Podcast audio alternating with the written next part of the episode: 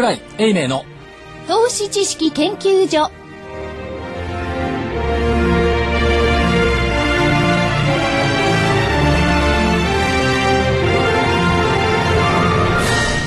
え皆さんこんにちは、ラジオ日経の福井です。そしてこんにちは、櫻井です。はい、えー、早速ですけれども、今日の日経平均、皆さん非常に注目していると思うんですが、なんでそう真面目に喋ってるんですかアナウンサーみたいじゃん。いや、今日久しぶりにこの、ね、ネクタイを締めてきてまして、えー、さんかげつで初めて、ね、この放送をお聞きの方には僕のネクタイのかっこいい姿は見えないと思うんですけれども、それで日経平均なんですけれども、はい、えー、ななえん安ですね。ななえん飛びろくせん安、はい、えー、きゅうせんごひゃくきゅうえんごじゅっせんというところで引き取りますね。惜しかったですね。惜しかったですね。先週の見通し上限きゅうせんごひゃく飛びごえん。はい。よえん上回っちゃった。上回っちゃいましたね。謝んなくちゃいけないですかね、やっぱね。いや、やっぱり謝った方がいいと思いますね。すいません、間違えました。はい、間違ってないと思うんだけど。まあ、ほぼ射程圏ですよね。ごめんなさい。はい。えー、先週と言いますか、今週に入ってきてですね、まあ、あサプライズもありましたし、えー、櫻井所長はですね、そのサプライズまで先週読んでいたのかと先ほど聞いたら、そんなこと読んでなかった。いや、読んだ読んだ読んだ読みましたっけ。えっとね、為替の介入はあると言っていたんですが、それははちじゅうえんを割れ込んでからありとは見てました。ただしはちじゅうにえんレベルでね、うんうん、はい、やるとは思ってなかった。その意味ではあの読んでなかった、うんうん、あるとは思ってましたけども、レベルがちょっと違っちゃった、はい、こういったところですね。でもこれ、あのー、いろんなディーラーとかそういう話を聞いてますとですね、やっぱりサプライズだったんでしょうかね。僕なんかそんなことねえだろうと思うんですけど、どうですか。そのそのはちじゅうえんとはちじゅうにえん、にえんってことが本当にサプライズなかったですか。いや、僕はだってもういつかやるとは、まあいくらでやるかっていうことに関してはね、サプライズだと思うんだけど、どうせやるに決まってるじゃないかと。ええ、うん。でも昨日やると思ってなかったでしょ。僕この前の時の推定の時にきゅうじゅうななえんいった時にははちじゅうよえん越したらやりましたよね。ええ、前回は。ええ、だからその水準だと思ったんだよね。前回ね。ええ、ちょっとちょっとあれですよね。選挙で代表選挙で遅れただけで。いや、そうじゃん、なんか負け惜しみ言ってますどうもそう感じるんですけど、ええ、で, でも、はい、昨日の介入はすっごい分かりやすくて、ええ、うん、一番分かりやすかったのは財務大臣野田さん、ええ、それまでは、はい、それまではこうね、コメントを求められると断固とした処置を取るってずっと言っていたのに、ええ、昨日の朝になって無言で大臣室に入っちゃったね。え、見え見えでしたね。でしょ。それ外伝で流れたもんね、昨日くじ過ぎぐらいにそれ外伝で流れたんですよ、うん、今日やばいなと思ってはいました、うん、いましたらあ案の定だ。その意味では想定の範囲いちじかんちょく後で入ってきたっていうところありますよね、はい、えー、なるほど。それでまあ、あのー、見え見えだった、まあ後から思えば見え見えだって感じであるからサプライズであったってことになるんだと思うんですけれども、ただどうですかね、やっぱりね、はい、日本の市場関係者素直じゃないですよね。今の福井さんと一緒で、はい、別にサプライズじゃないじゃないとかね、うんね、単独加入で効果ないじゃないとかね、ええ、非常にネガティブですよね。僕なんていうのはネガティブというか冷静に捉えようとしてるんですけれども、ただそうは言いながら、はい、えー、と一応にちょうえんも以上のお金を使って介入してきて、うんうん、えー、とさんえん近く戻したわけでしょ、はい、これが効果なかったとかね、うん、これから先に限界の疑問があるとかね、確かにそうかもしれないけど、うん、でもよくそんだけ踏ん切ってやったねっていうね、今まで踏ん切りだった菅さんとね、はい、野田さんにそれだけやるパワーがあったということを素直にやっぱり褒めてあげた方がね、うん、ここはね、じゃあここは褒めましょう、うん、一応。しかしいつまで資金が続くのか、それでお一人様介入ですからね。何のために日銀に印刷機があるんだいや、お一人様介入っていうふうに聞いたことある、はい、あのね、日銀の元理事の人に、ええ、お話しててね、櫻井君何考えてるの、何のために日銀に印刷機があるんだと、そこまでしかおっしゃいませんでしたけどね、うん、まあね、大蔵省の造幣局とかなんとかいろいろ、まああっちはあっちは効果ですね。効果ごひゃくえん玉いくらすったってしょうがないでしょ。しょうがないんだ。作ったらしょうがないんだ。はい、印刷機の紙の部分はね、日銀。あれ日本銀行券ですかね。ええ、子供銀行券と似たようなもんですかね。まあいくらでもあってすることは勝手なんですけど、そういろいろ弊害も出てくると。で、まあ昨日の話、まあ今日の話戻すと。一体どこまでお一人様でやっていくのか。で、えー、海外のですね、反響は。永遠にお一人様でしょ。どこまでもですよね。だってアメリカなんかこんちくしょうと思ってるでしょ、うん、やっぱりやったのかみたいな、うん、実際にね、下院の方では相当議会でね、ええ、批判も出てきてるし、それ議会サイド以外でも、えー、内外ともにですね、本当はいいなんなん腹立ってるって感じのねコメントが出てますもんね。褒めてくれたのはジョージ・ソロスだけだけ。日本が為替介入に踏み切ったことは正しかった、うん、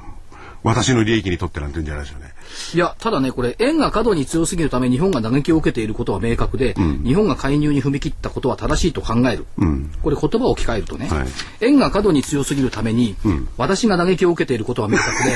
日本が介入に踏み切ったことは正しいと考えると読み替えると、ええ、とってもすんなり理解できます、うん、なんか正直な人ですよね。うん、なんか事前事業とかにねひゃくおくえん寄付したりしてますけどね、うん、税金逃れかどうか知りません。いやまあジョイ・ストロースさんもそのいろいろやってらっしゃるんでしょうけれども、はい、えー、まあ単独の介入である、そして、えー、アメリカ、えー、まあヨーロッパはちょっとアメリカより静かなんですね今のところ、はい、あと問題は中国だと思うんですよ。中国が何か言ってきたらこれガラッと変わっちゃうでしょうね。何がえ面白い、不愉快である中国がひょっとしてね、はい、とでもう日本の国債買っちゃおうとか言ってね、さらに買い増してきたらね、うん、どうするんだろうっていうね非常にそのなんというかね、剣の上を歩いてるみたいなところがね、うんうん、ありますよね、うん、だ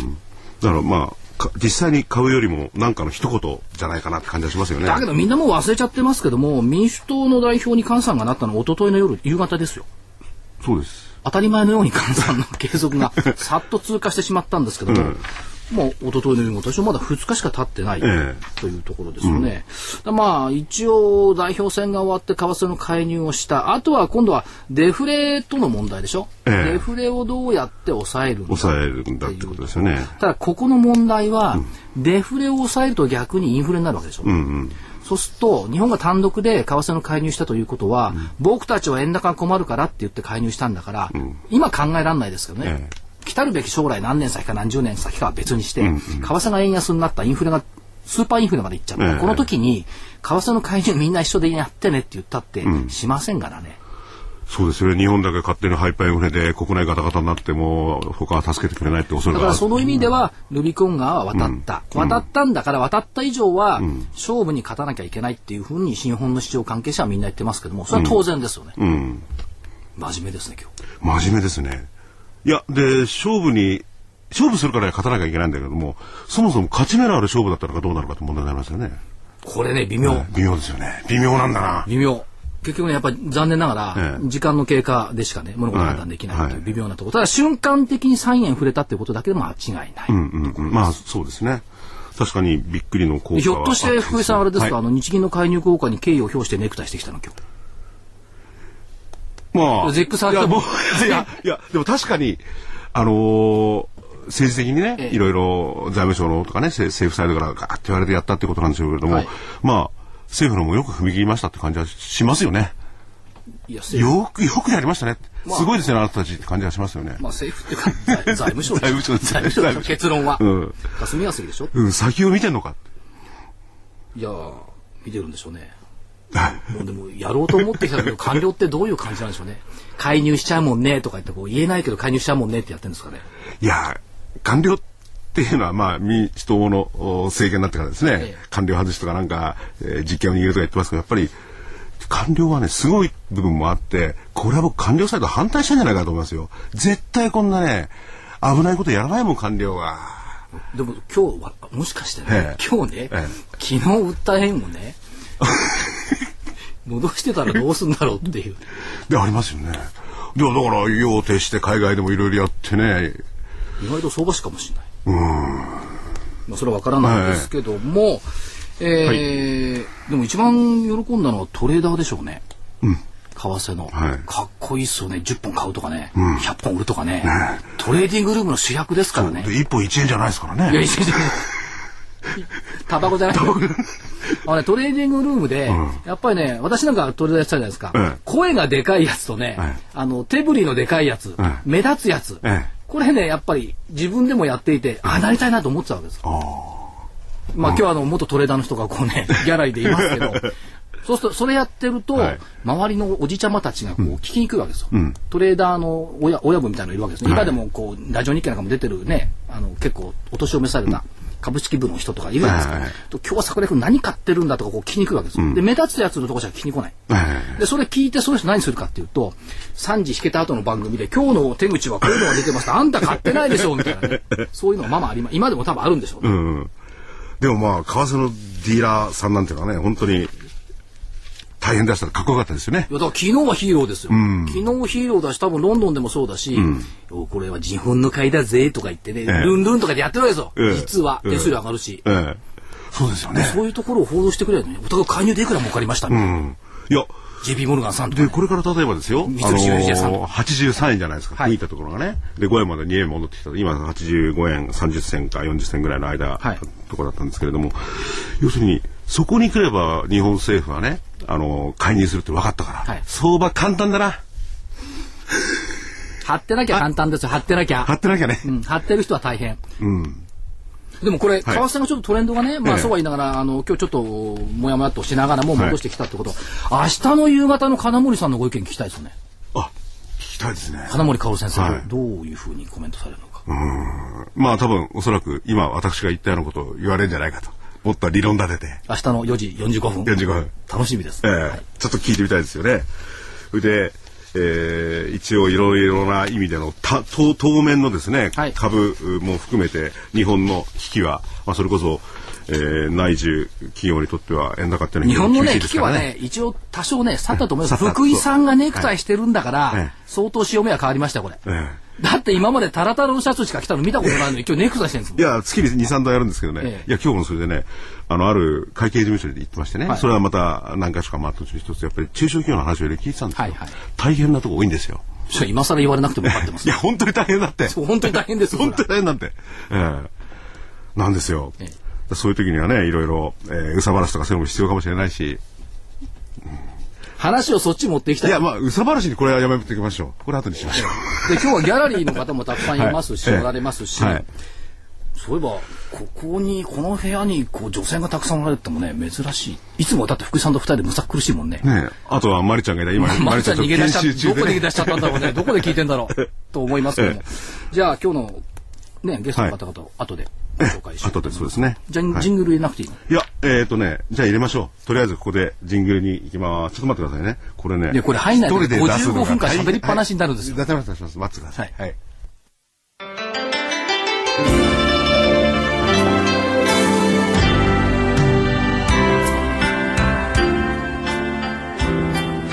こんにちは。桜井英明の投資知識研究所研究員の加藤真理子です。桜井所長の投資知識研究所お楽しみいただいていますか？この番組はこれから株式投資を始めようと思っている方や投資を始めて間もない方にはなるほど、株式投資ってそういうことなんだと納得していただき、また投資経験の長い方にもそうだったのか、そんな風にすれば楽しくリターンが増えるのかと旗と膝を打っていただきたい、そんな番組です。投資知識研究所の桜井英明所長は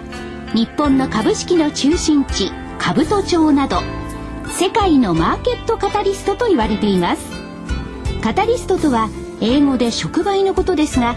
桜井所長は株式市場と個人投資家をつなぎ、さらに触媒のように市場と投資家が良い連鎖反応を起こすよう願っています。どうぞこの番組桜井英明の投資知識研究所をお楽しみください。はい、えー、というわけで、えー、こっからのコーナーはですね、先ほど桜井さん所長がおっしゃってましたけど、ゲストを今日お迎えしています、えー、やっぱりこのディーラーはですね、あるいは個人投資家もこの相場の動き、えー、儲けた人は特にですね、そこでグッとビールなんか飲んじゃったりなんかして、そういう時のビールはね、一仕事のビールはうまいんだ。あのね、もったいぶらないで、はい、はい、はい、えー、今日はですね、札幌ホールディングス株式会社、えー、そこのですね、安野、えー、よしこさん、えー、すごいんですよ。係長でですね、もっとすごいのがですね、これがすごいですね、札幌ビール株式会社認定ビールアドバイザーですもん。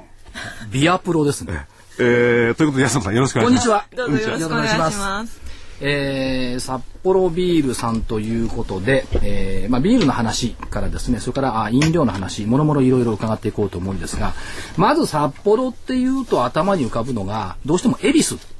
そうですね。っていうのはね、はい、わかりますよね。うん、で札幌ビールさん結構人に優しいビール会社さんで、うん、最近発売した商品こう見ていきますとね、うん、えー、っとこれは恵比寿のアスカクルーズまろやか熟成っていうの出されましたよね、はい、これ福井さん、はい、僕たちが絶対に乗れない豪華客船アスカツー、はい、そうですよね、すごい船ですもんね。でしか飲めない船内限定ビールだったのを特別に缶入りで販売された、うんいいな、こういうのって僕ね、卑怯だと思うんですよ。そこに行かなきゃ飲めないとかそういうのをね、ええ、それをわざわざ特別、あ、これはなんか本数の限定とかそれあるんですか？あ、こちらはですね、一応にじゅうまんケース限定で、うん、あの販売いたします。で、あのですね、あの通常はですね、その豪華客船がですね、はい、あのアスカツーの中であのしかお飲みいけないただけなかった樽生のビールなんですけれども、うんうん、これを今回ですね、あの全国の皆さんにあの味わっていただけるように缶入りであの発売いたしました。あのおかげさまで非常にあの好調でして、あの当社の本にでもですね、今までにないあのお客様からの喜びの声というのをですね寄せていただいてます。それで福井さんだったら樽ごと飲んじゃそうですよね。いやでもそのアスカというシチュエーション、はい、そこで限定、これなんかな何が違うんですか、その美味しさの秘密っていうのは。ビールアドバイザーとして一言。そうですね、あのまあアスカチックなんです。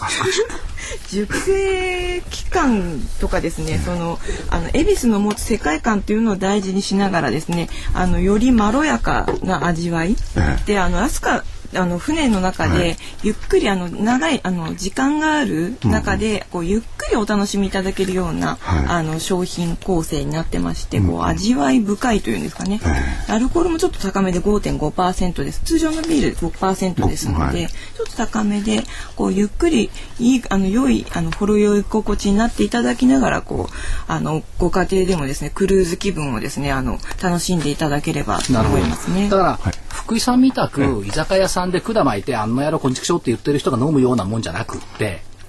ね、太平洋を眺めて帰るよ太平洋を眺めている気持ちになって、はい、飲むようなビール、はい、うん、本当にねいいビール、それを限定で、えーまあ、販売されて、それとねお客さんからも好評だということですね。今日夕焼けマーケットこの前あこの後の番組のホームページにもネクターカクテルっていうのを、うん、これウッチがね取って、はい、出してくれたんですけども、うん、えー、藤谷ネクターさんあ藤谷さんのネクターとのコラボレーション企画ということで札幌ネクターカクテルトロトロピーチ、うんっていうのを出されてるんです。これ先週からですかね。そうですね。くがつのようかの発売になります。はい、で、何も全然関係なくですね、はい、えー、書き込みがありまして夕焼けマーケットの火曜日のところに、はいはい、えー、ハンドルネームルチルさんという 方, 方から書き込みがあって、で書いてあるのが、えー、そうそう、えー、ピーチネクターサワー富士屋と札幌のコラボなのですねってちゃんと書いてある。うんうん、で、えーと、もっと甘ったるいのを想像していたら意外や意外星印いけますね。うん、あ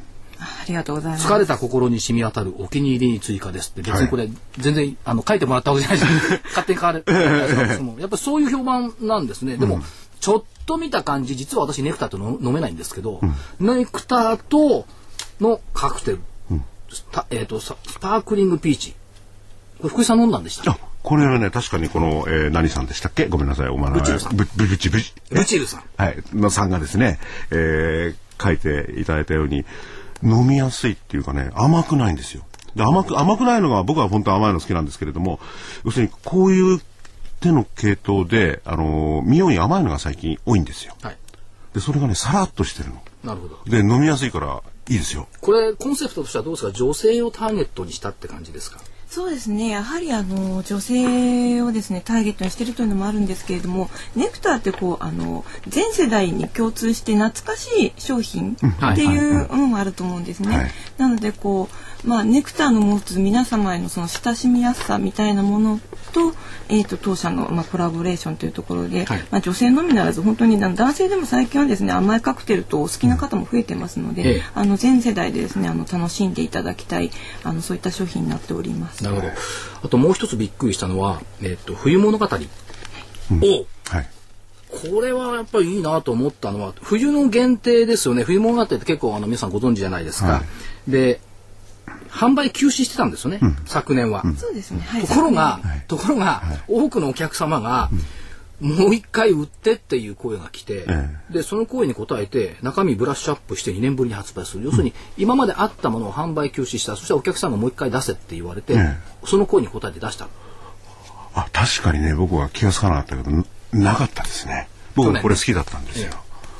だからあ、そういったところやっぱり現場の声をやっぱり反映するのが札幌ビールっていうことでしょうか。はいうん、そうですね、あのお寄せいただいた声というのはですね、非常にあの会社の中であのいろんな部署でですね検討して何とかあのお答えできないかってことを常に考えていまして、はい、あの冬物語につきましても去年は、まあ、あの販売休止したんですけれども、はい、えーとまあ、きゅうじゅうあのせんきゅうひゃくはちじゅうはちねんから、うん、あのにじゅういちねんかん発売しておりまして、ね、あの毎年この時期を楽しみにしていたというお客様本当にあのたくさん声を寄せていただきまして、はい、あのぜひ再発売をということで、うん、あの今回ですね再発売あの中身ブラッシュアップいたしまして、はい、あのにねんぶりに発売することにいたしました。はいはい、それからまあ札幌ビールっていうイメージなんですが、はい、札幌さんらしさの札幌らしさにこだわったっていうのがこのクリーミーホワイトって出てきたんですね。うんうんうん、このクリーミーホワイトっていうのはまろやかな味わい、上質な泡、泡に泡にポイントなんですか。そうですね、あのこれは新ジャンルのビールになるんですけれども、はい、あの新ジャンルですね、だいさんのビールと言われているものなんですが、ええ、あのま、お客様がですね新ジャンルに今何をですねあの物足りなさを感じているかというところから商品開発を始めた商品になります。で、はい、社内でですねその部門横断的なそのプロジェクトを組みまして、あの製造部門から、えー、営業部門からはあのあ、ま、商品開発部門からこう横断的にあの開発をあのする取り組みを始めた中で、あのお客様がですね何をあのに物足りなさを感じてないいるかというところで、はい、こうビールらしさですとか、はい、あと、まあ、品質感とか、あとですねビー新ジャンルに今まで一番なかったその泡泡、はい、泡今福井さんが勝手に缶開けて入れてるんですけど、えー、確かに泡がすごいたくさん見えないのは残念ですけどね。新ジャンルはですねどうしても製造方法と原料の制限からですね、えー、泡がですね既存のビールに比べて泡立ちが憎いのと泡持ちがあの悪いというところに、はい、あの特徴があったんですが、このクリーミーホワイトではですねあの新技術の今特許出願中なんですが、はい、あのクリーミーテイスト製法をですね採用することであの極めてあの画期的な白くてクリーミーな確かに確かに確かにあの見えなくて残念ですけど綺麗です。ええ、いや本当にね、でここにあの継ぎ方もちょっと丁寧に書いてくれてるんですよね。そうですね、缶の裏側にですね、はい、あのまあ、あのビールが一番美味しく飲める、ね、あの黄金比率というのがありまして、うんうん、ビールの中身と泡があの泡がさんでビールがなな、はい、というのがまあ一番美味しい黄金比率なんですけれども、はい、そちらをですねぜひあの実感して体験していただくためにこのあのクリーミーホワイトはですねぜひグラスに注いでえあの、ね、なんか試していただきたい。勝手に体験してる人はどうなんですか。これね美味しい勝手に体験してるあの泡の部分と、はい、でこれどうなんでしょうかね、僕の表現が正しいのかな、昔ながらのビールの味がやっぱりしますね。ありがとうございます。まろやかなんだ。そうですね、あのビールらしさというのは本当にこだわっておりまして、はいうん、新ジャンルなんだけれどもビールらしさを味わえる、うん、そしてこの泡ですね、で泡にはその蓋の役目というのがありまして、はい、こう香りとかですね炭酸ビールの炭酸ガスを逃がしにくくする役目というのと、はい、あと中身の酸化をですねあの防いで美味しさをキープする役目があるんですね。でこれが、まあ、あのなくなるとこうどうしても物足りなくなってしまう、うんうん、それをですねこれはあの泡持ちの良さが通常の新ジャンルの製品 いってんご 倍ありますので、はい、それで、えー、と美味しさを長持ちしていくことができる。安野さんに一生懸命お話しいただいてるんですがその傍らでそれ全部飲みますか。しかしいやそれでね飲んだ後にまだちゃんと泡がこの綺麗な泡が残ってるのすごいですね。すごいですよこれ、えー、わざと残したわけじゃないでしょ。いやいやいやそんな器用じゃないです僕は。なるほど。で、えー、と福井さんが勝手に飲んでる間に、はい、えー、と数字の話をちょっと伺いたいと思うんですが、まあ、ろくがつからはちがつっていうのが、はい、えー、とビールっていうのはハイシーズンになってくるじゃないですか、はい、でビールの売り上げ自体ってのはどんな感じなんですか。そうですね、えー、とビールですね、類全体と、はい、あの当社のビール類って言うんですね今ね、まあそうですね、あのビールと発泡酒と新ジャンルとございまして、はい、そちらの合計ではですね、えー、ろくがつはちがつの累計では総需要がですね、えー、だいたい対前年比であの扱っ猛暑猛暑にもかかわらず ひゃくてんよんパーセント とそこまで伸びなかったんですね。意外と伸びてなかった、ね、全体ではね、えーはい、というイメージがあると思うんですけれども、その中ですね当社は ひゃくごてんきゅうパーセント とあの好調でした。これその好調でしたって一言でおっしゃいますけどもどんな問題って感じですか。いやそうですね、あのやはりですね、ええ、年初来ですねずっとあのエビスと麦とホップとあとマクロラベルですね、はい、あの主要な主軸のさん製品にですねマーケティング投資をですね集中させてきました、ええはい、でその効果がようやくですねこのごがつぐらいからですねあの、はいはっきりと数字で現れる形になっておりまして、えー、ごがつ以降ビール類全体で、えー、ずっと対前年比で、えー、総需要を上回る伸びというのをですね、当社の方であの続いております。ということは、えーと、現場の方々がマーケティングだとかいろんな営業活動を含めて頑張ったおかげで全体では ひゃくてんよん だったのに、へいうちは ひゃくごてんきゅう だぜってこういう話ですよね。おかげさまでそういうことになりますね。ありがとうございます。ほら、威張ってないですよ。好調でしたってさ、さらり美人だし。そうそう、これ美人アイアル高校担当者と一緒ですからね。ラジオでよかったです。えっとビールのみで行っても、で実はビールのみで行くと総需要自体は若干減ってんですよね、全体で。そうですね、あの若干 れいてんごパーセント ですけれども、はい、全体であのろくがつからはちがつの累計ですね。で、はい、えー、いちがつからはちがつの累計になりますと、こちらはですね さんパーセントよんパーセント ぐらいですね、マイナスになってしまっているんですね、はい、なんですが、えー、とその中、まあ、当社はですねろくはちがつの数字でいきますともうほぼ前年並みですね、はい、をあの記録しております、はい、で、えー、とそう対面でいきますと、あのやはりですね、こうマーケティングを投資をですね、こう主軸の製品にあの集中させて、はい、要するにその投資をばらけさせなかったというところがですね、やはりこの数字の好調につながっているんだというふうにあの分析しております。なるほど。はい、今のところは国内のお話なんですが、はい、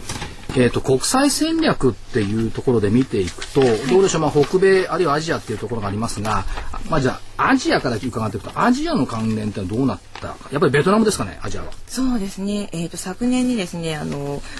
えー、ベトナムのですね国営のタバコ会社ですね、はい、ビナタバサさんとですね合弁の会社を、えー、設立して、えー、ベトナムの市場にあの本格進出することを決めました、はい、で、えーとですね、今年からですね工場のですね建設に着手いたしまして、えええー、来年にせんじゅういちねんの秋にあの工場が稼働する予定になっております、はいはい、アイアール 広報等々、まあ、いろんなご担当があると思いますが、いっぺんベトナム行ってこなきゃいけないですよね、そしたらね。そうですね、ぜひ、えー、あの行かなくてはいけないと思っています、えー番組の通知であの上司にお願いしておいた方がいいんじゃないでしょうか。よろしくお願いしま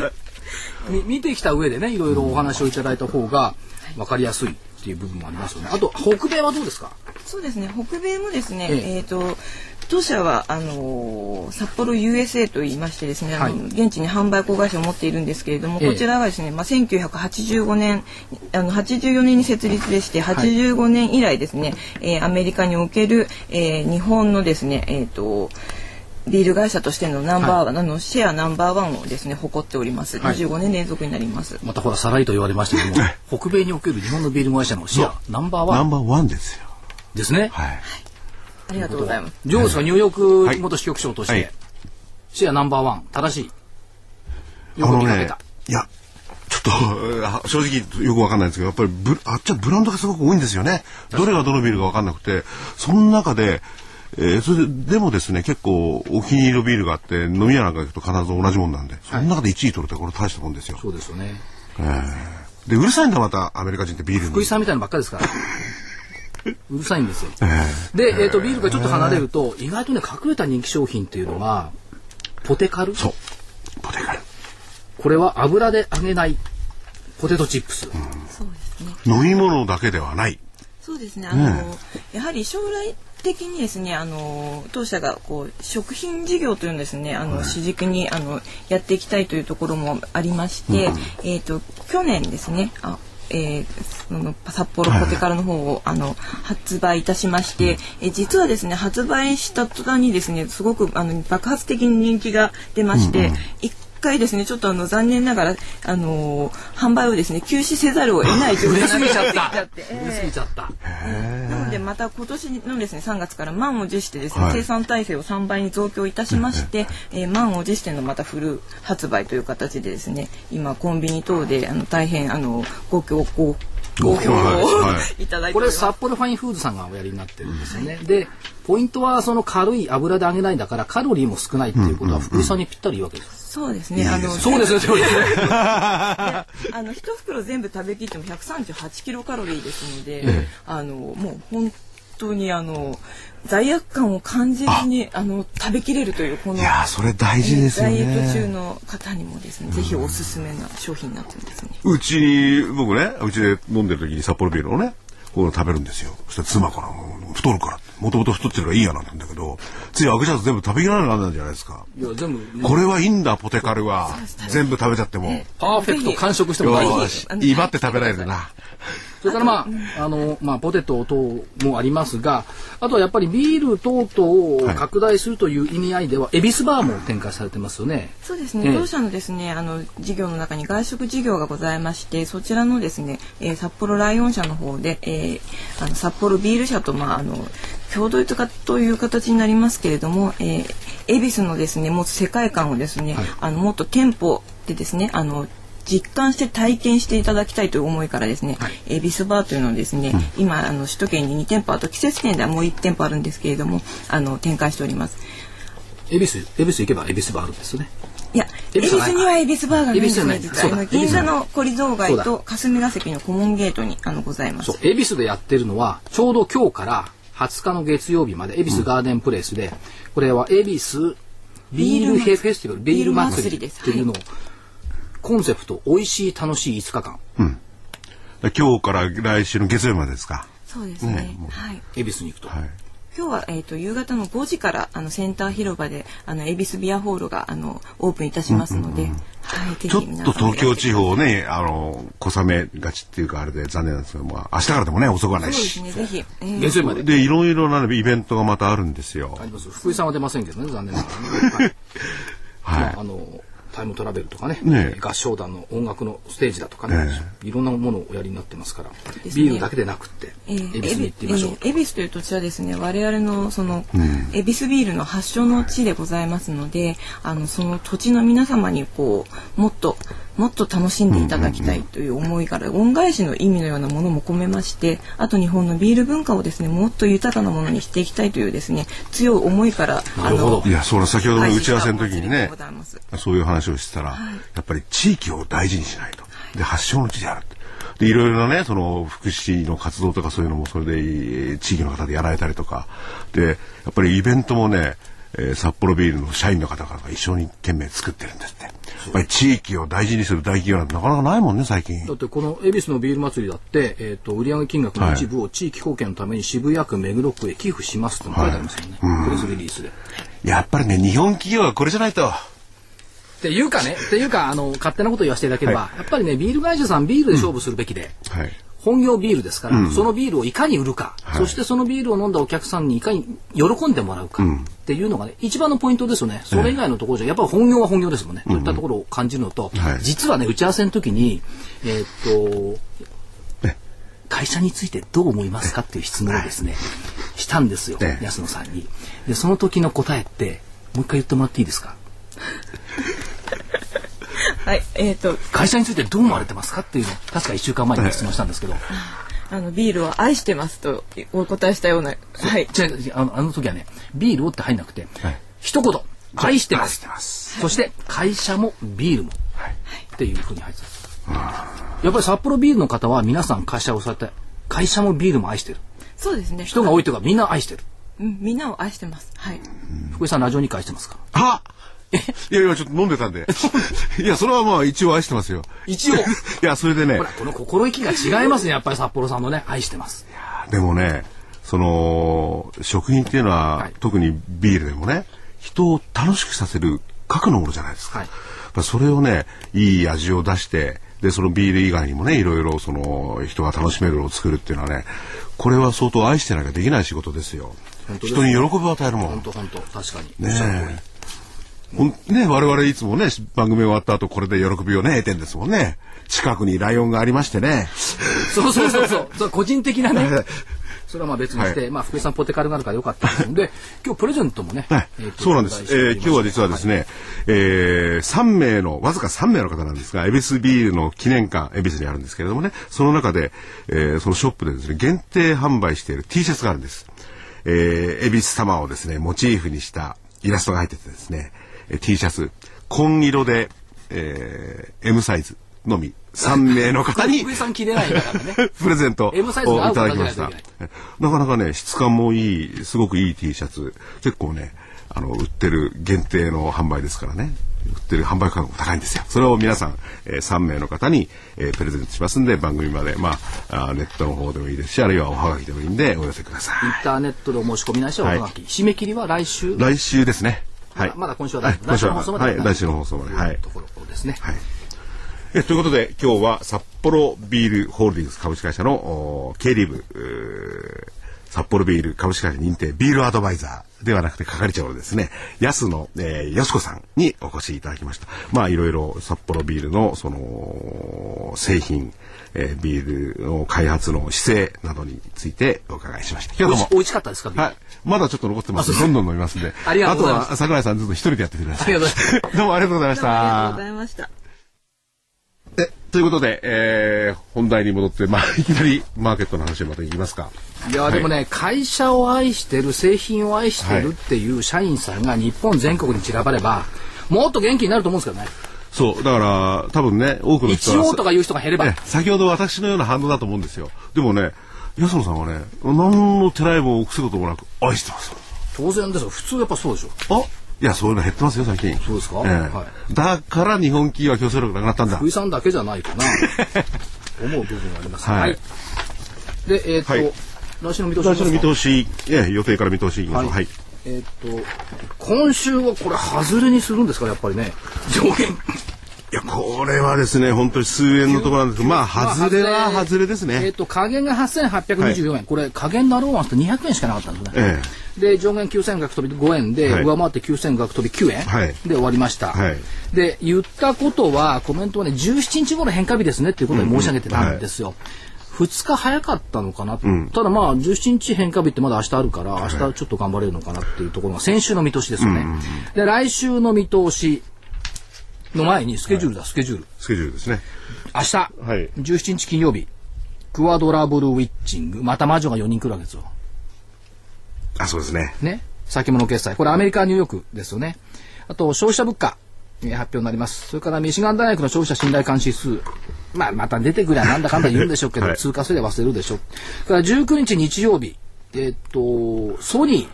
プレステスリー向けの新型コントローラーシステム、はい、ムーブ対応ソフトを北米で販売、うんうん、任天堂とかやっぱり東京ゲームショウがあったらゲーム関連ピコピコってこうしてきましたけども、はい、スケジュールにのっとった投資っていうのはやっぱりそうは間違わないことが多いかなという気がしますよね、うんうんはいからはつかの月曜日東京敬老の日でさん連休休みですよね明日来るとね。そうですさん連休になります、はい、からにじゅういちにち エフオーエムシー まあ今回は何もないだろうって言われてますでみんなあのくがつの エフオーエムシー がくがつのにじゅういちにちってことは言いますが福井さん知らないでしょ次いつあるか。えーとね今、えー、年にじゅうさんかいじゃねあります、ね、年にじゅうさんかいねじゅうさんかいって何回でしたっけ。年にないないない日があるんだ。ななかいだったない月があるんですね。えっとねじゅうがつがなくて、はい、えっとじゅういちがつのふつかになります。でじゅういちがつはなんか動きをね、えー、緩和だとか色々出す可能性がありますが、はい、今回はまあそのままノーサプライズでいくんじゃないかっていうところ、はい、で エフオーエムシー で相場が変わるっていうのはやっぱりありますけども、うん、やっぱ変でしょない月とある月があるっていうの、えー、まあ例年この時期になっちゃってるんですけどね、うん、な, ん な, んなんなんだろうと思います。ろくしゅうかんごとかな、まあうん、まあ休みとか暑い時はやめるとかそういうのもありますしね。まあ確かに。でえっ、ー、と韓国お休み。はい。で韓国もえっ、ー、と上海も水曜日からお休み。ああ。台湾もお休み。なんででしょう。ええ。は秋ですね。違う違う違う。秋は秋だけど中秋節中間の中の秋の節。ねはい、要するに中秋の満月、ええ、ですよ。ということでみんなお休みになってきます。うん東京もだから一応休むじゃないですか、はい、秋分の日とか言って、うん、だ秋分の日と中秋節満月っていうかその秋分の日ねこれでお休み、はい、であとちょっと戻ります、えー、にじゅうににち水曜日、えー、エーペック 観光大臣の会合奈良であります。鹿せんべいあげるんですかでここで見ておきたいのは、えー、とアジアから日本に来るえー、観光客の誘致策をどんなものを日本出すんでしょうかといったところ、うん、それからあ出てきたものによって、えー、日本の飛行機業界とか、はい、旅行業界とかに株価の反応があるんでしょうかどうでしょうかそのあたりを見ておきたいっていうところですね。それから、えー、っと忘れてるんですこれもねプラザ合意からにじゅうごしゅうねん、はい、あそんなもん経つわけですか。にじゅうににち水曜日、はい、で先週は日経平均の還暦祝いだったでしょろくじゅうねんです ね, ねで今日はリーマンショックの 2,、はい、にさいのお誕生日なんで、はい、なんか何周年っていうの多いんですけども、うん、来週プラザ合意のにじゅうごしゅうねんになります、うんうん、で、えー、っとにじゅうさんにち香港とこ休みで、えー、っとアメリカの中古住宅販売が発表になります。あと翌日新築住宅の販売件数出ますからまあよっかはないですよねはちがつね、うん、でよっかはないけど見えないふり多分するんでしょうマーケットが良けりゃこんなまあマーケットが良ければの話ですよね。悪きゃまあわいわい下がるわけです朝から、ニューヨークは大変ですって言って、うんうんうん、でもいわゆる予想とねどれだけ違うかったら最近話題なんですけれども、はい、予想も低めに抑えてるでしょ抑えてるでしょうからね多分ね、うん、と思います。それから、えー、っと週末にじゅうよっかの金曜日、はい、これ誰も注目しないと思いますがローマで国連食糧機関協議が始まりますということは、はい、食糧問題っていうのが出てくるとすれば、ええ農業関連、農機関連、農薬関連というのが週末にかけて、うんえー、どうでしょう話題になる可能性があるという読みが一つできるかなというところ、はいえー、ドイツの アイエフオー、アイエフオ 景況感指数ドイツちょっと落ち込んできてますから、ねうんうんえー、これもあんまり良くないんじゃないですか。良かったのにだんだんだんちょっとダメになるのがねメッキが生えている感じ、ね、いやメッキじゃないですよしょうがないの走り続けたんだからちょっと休息しないというところですねであと日本金融眼科で週末日銀総裁講演があります余計なこと言わないでね、えー、って言ったところ、うんうん、で結論として、えー、っと日経平均の見通し上限からいきますかはい珍しくきゅうせんはっぴゃくななえん、うん、しちがつじゅうよっか高値水準、うん、から下限きゅうせんひゃくきゅうじゅうきゅうえん、うんこれ何の値段かっていうと、はい、昨日の為替の介入をする直前の日経平均、うんうん、きゅうじゅうにえんだいに入った時の日経平均の安値できゅうせんひゃくきゅうじゅうきゅうえん、はい、だから介入以前の下まではいかないんじゃないかっていう読みですけど、うんうん、なんかなんかあんまりこれ合理的に説明できないんじゃないですか。でもこれはなんでえ た, ただただ為替の問題をこっちにくっつけてるだけなんでちょちょちょだって為替のファクターがやっぱりマーケットに対する影響度合いが大きかったわけですから、うんうん、為替介入した為替介入してあそこで意思を一応日本の国が示したということは、うん、株価もそこの水準で国家の意思が当然入ってくるはずでしょ。あということになるとはちじゅうさんえんだけではなくて例えばきゅうせんえん、まあ、きゅうせんひゃくきゅうじゅうきゅうえんなんでね、はい、きゅうせんえんは絶対困るっていう意思も入ってるっていうじゃじゃ為替のファクターが一番大きくて、うん、為替が円高になってるっていうことで株価が売られてきたわけでしょ、はいうん、で株価が売られてきて介入直前に為替きゅうじゅうにえんだい入ったところで日経平均きゅうせんひゃくきゅうじゅうきゅうえんだったということは、うんうんはい、為替ファクターがナンバーワンで売り込まれてきて、うん、それ以上円高は困るよって言ってる水準なんだから、うん、一番のファクターの為替がそれ以下にいかないってことは、うん、株価もその水準を下回る可能性は薄いでしょうって話。例えばね、じゃあ、あなんか嬉しそうですね。いやいや何が嬉しいんですか。為替が例えばね、はい、はちじゅうよんえんであったって、ええ、これをはっせんえん、きゅうせんえん割り込む可能性ってあるわけですよね。まあ実際はなかったけど、ね。当然だ、だって、うん、すいませんけど、はいはい、見通しって言うとこれ私の見通し、福井さんの見通しだときゅうせんえん割りしたでしょ。僕は何しろね、所長の見通しを揶揄し、外れたら喜びってその立場しか取ってないですね。ね、いい、はい、仕事ですよね。で上の方は、中にビールは飲んでる。いやいや上の方は、え上の方はきゅうせんはっぴゃく。えさっき言ったじゃんきゅうせんはっぴゃくとか そ, そのその背景しちがつじゅうよっかの高値高値これがなかなか重かったから、はい、いちまんえんという期待感はあるものの抜けないんじゃないかっていうところ。期待感は相当大きいと思うんですよね。まあ介入もしたしそれをきっかけとして、まあ、どうなんですかねいちまんえんという声は。確かに期待感っていうか足元の数字を見ていると、はい、この間 ピービーアール が今 いってんいちに ぐらいまで来ました、はい、それから配当が じゅうはちパーセント 増配でしょ中間配で、はいはい、ピーイーアール でじゅうろくばいまで来ました。それでまだにじゅうばい割れているっていったところを見ると、うんはい元気は元気なんですけど、うん、問題は誰が買いますかっていうところ。ここの戻りは買い戻しですからね、うん、買い戻しはあったもののその後上を買ってくれる人たちは誰なんですかっていったところを考え。いや今回のでもその為替を背景とした株の落ち込みですけどもね、はい、要するにあの輸出企業は売られるわそれ以外のところ内需を売られたわけですよね。そうですね。で輸出企業はこれによってまた一段とね、はい、まあ、為替はこれだけ高くても利益が出してるわけですからね、はい、利益水準が増えるわけですよ、ええ、それ買ってくる人いるんじゃないかと思うんですよね。ドーンと下宿生活まで買ってきてくれよ。言わないいないからもだもだしてんでしょう。誰か出てこないですか。福井さんどうぞ。いや結構さんちょうえんぐらいです。さんちょうえんぐらいね。そのぐらいまで行きますよ僕は。うん。そ, それとえー、っとですね、えー、今日の段階でにじゅうごにちせんは よんパーセント ぐらい上に来てますよ。はい、上回った。はい、それからななじゅうごにちせんがきゅうせんよんひゃくごじゅうごえん、うん。これも一応上回ってはいた。はい、にひゃくにちせんいくら飛びます。いちまん飛び飛びはちじゅういちえん。今下方乖離の ごパーセントぜんご、はいはい、だから限界点のところ、まあ、この間行き過ぎでじゅう近くまで行きましたけども、うん、ごパーセント って限界点じゃないのって見ていいんじゃないでしょうか、うんはいはい、まあ、ニューヨークダウそれから エスアンドピー ナスダックともににひゃくにちせん上回ってきた。日本はにひゃくにちせん上回ってきてない。ここはまだ弱さでしょうね、うん、にひゃくにちせんもうちょっと頑張ってくると上向いてくれるかどうかまだ下向いてますからね、うん、そこのポイントでしょ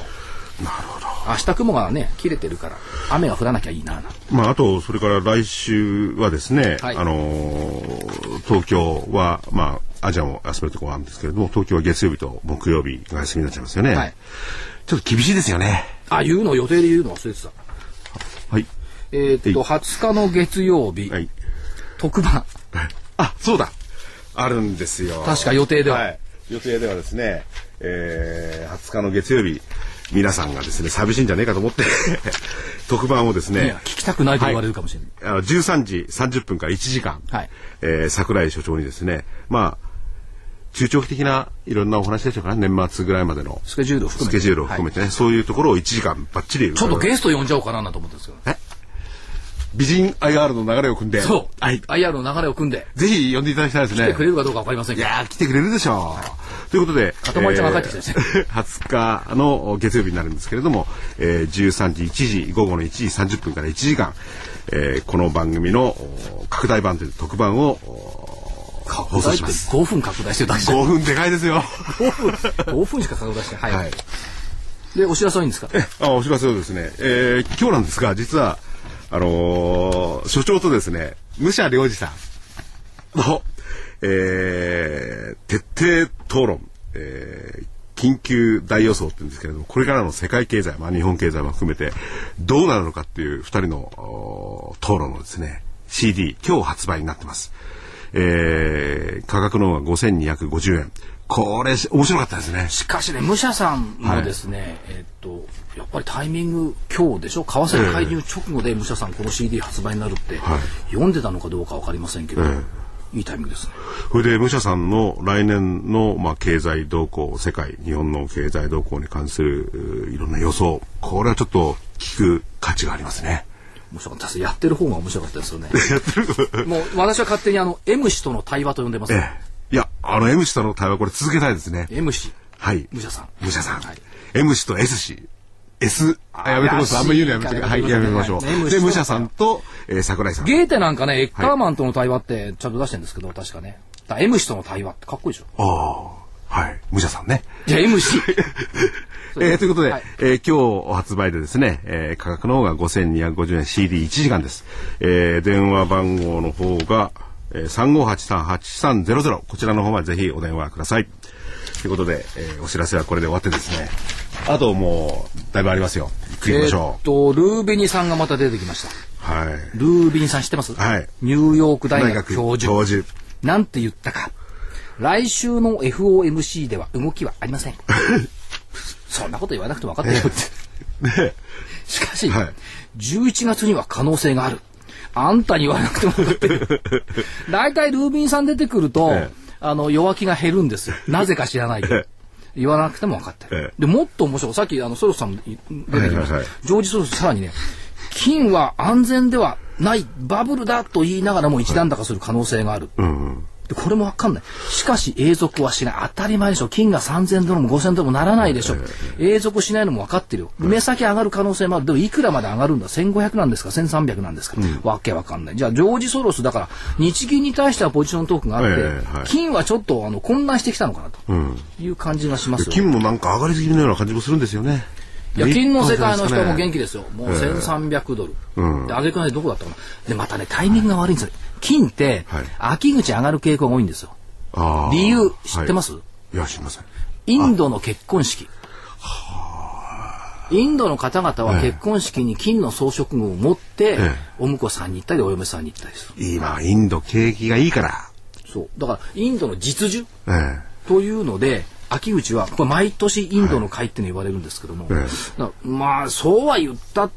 バブルだろうといったところと、はい、安全資産っていうところで、うん、本当に金って安全資産なのっていう部分があるんですが、まあ、まあリスク、ま、リスクをね取らないで安全なところに流れるっていう流れが来たんだけれども、まあそれが日本の単独お一人様介入で変わるかどうかって変わりはしないですよね。リスクはまだ下がり、あと問題はですね、その介入のところの問題もう一つ加えると、はい、えー、と介入しましたというところでドル資産、要するに、えー、と円売り、はい、ドル買いでしょ、はい、でドルでもらってきたその資産を日銀吸収しないよ、まあ、ドルでもらったりとか、うん、まあ、政府証券等々のダブダブにダブついたお金を吸収しないよってわけですよね、はい、吸収しないっていうことはお金をどんどん出すっていうことですから、うん、金利下がるでしょ、はい、日本の金利だから最近買われてますね、うん、金利下がるとアメリカとの金利差がちょっと広がるから、うん、さらに円高要因になるっていうですねこのジレンマを白川さん今週中に解決するのどうなのっていう話、いや、まあ、来週まででもいいんですけど、だから今今結構その今回の介入それの結果に関してジレンマのあるもの結構多いんですよね。多いですよ。その辺をね明確に言っていただけるのは櫻井所長だけなんだな。いいですよ、はいはい、だから問題はさっき、えーはい、今回の介入のポイントは、うん、もうこんなこと言ったら怒られますけども、来たるべき将来、はい、円安になり超インフレになった時に、うん、日本が孤立するためのトリガー引き金を引いたんじゃないのかどうかっていうところ、うんうん、目先的には、はい、輸出関連産業にとってみれば、はい、えーと、円高っていうのは困るから、うんえーと、円安やれやれとなってますが、はいはい、じゃあ想像してみてください、うん、いちドルにひゃくえんになった時にガソリン車に乗ってられますか、うん、穀物どうしますか、はい、それからビール会社さんに聞いてみると原材料が上がった時どうしますかっていう話、うん、実はだから円高の方が原材料安で、はい、いい部分ってたくさんあるんですが、うん、これを外して、はいえー、ルビコンが渡って将来のインフレ万が一あるとすればそっちに向かった時にどうしますかっていう、その引き金を引いたということをね、うん、やっぱ覚えておかなきゃいけないっていうところでしょう、ね、怖いですよね。どっちが嫌って言うと円安の方が嫌ですよ、うんうん、個人的にはね、うんうんうん、だからまあそれは度合いとあの期間にもよるんでしょうけどもね、はいうん、なるほど。普通でまた来週の話も戻るんですが、まあ、来週東京市場ふつか休みで、はい、投資のスタンスとしてはもう明日来週、明日来週休んでた方がいいんでしょうかね。ずっと休んでしょ僕は投資してないもん、会社の規定でしちゃいけないんですもん、はい、私もしちゃいけないんですけども、はいはい、いや休みっていうかリバウンドを取りに行く局面っていうのはやっぱりいいんじゃないですか。まあそれは特番でね、えーえー、とあその辺はね喋る方は思っているんですけども、はい、あと、はい、景気実態足元はねよく考えます。 オーイーシーディー 見たって過去修正でしょ、うんはい、で オーイーシーディー が過去修正してきてくるっていうことはそう実はあんまり良くないですよね、うん、っていうところが出てきていますよね、うんはい、ただまあ単独介入してくれたプラザ合意にじゅうごしゅうねん目先的にここ数年のタームで見れば、うんはい、為替円安方向に向かってくれるということはマーケットウェルカムだし、うん、それによって、まあ、主力株ですよ。これがねまたつまらないんですよねでね、えっと、日本の国内大手証券会社が出した不透明感がなくなったんで日本株再評価っていうレポートがあったんですけど、うんうん、出てきた銘柄見たら別にこれ大手証券じゃなくたって誰でも入れるだろうっていう銘柄が出てきてて、えー、ティーディーケー とかね東京エレクトロンとかニコンとかリコーとかね、えー、コマツシャープソニーだちょっとつまんない。結構ね大手の見通しつまんないですよね。言ってることも当たり前だし、うん、でもこれあの国内大手だけど外資系大手も一緒だし景気敏感株バスケットもみんな一緒、はい、同じ銘柄でスクリーニング出して出してきてますから、うん、そうじゃない動きにねひょっとするとなるのかなっていうところ、はい、それから、ね、ちょっと面白かったのは、はい、今週東京電力とか電力セクターってずっと下げてたんですよ、うんうん、あの日足見てもらったら、はいはい、円高ではちじゅうにえんに向かう局面で下げてた電力株っていうのは、うんはい、やっぱりそれ電力株を見れば為替の介入っていうのは織り込んでいたんでしょうかどうでしょうかっていう反省材料には、ね、反省というか 見, 見れなかった見逃した反省材料にはなるんじゃないかなという気はしますけど。あそれはさあの所長が見逃していたってことですよね。介入そうやっていじめる介入のタイミングをねはい介入タイミングこれはでもそうなってくると所長ですら見逃していたんだから絶好のとりあえず入り口だけは絶好のところで入ったということなんでしょうね。うまかったですねやっぱりね。でも分かりましたよね。財務大臣が為替についてノーコメントになったら介入するという事例ができましたからね、えー、いい人なんでしょうねあの財務大臣は、ね、いい人なんでしょうね。そういう意味ではねだからそれで、あのー、海外とはですね、はい、一応調整をやれよってことだけはしたって言うんですけれどもこれからのうまい調整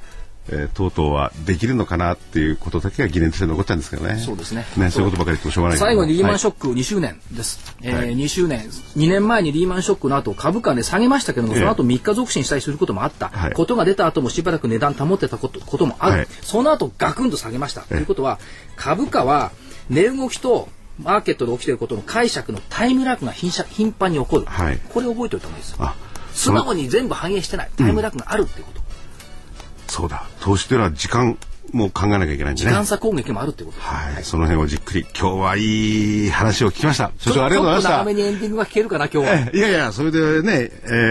ー、札幌ビールの安野さんもね、はい、プレゼントもねちょうだいビールアドバイザーですよお越しいただいてずっと我々のこと見ててちょっと真面目にやりすぎたかなって感じもします。ということで今日はどうもありがとうございました。失礼します。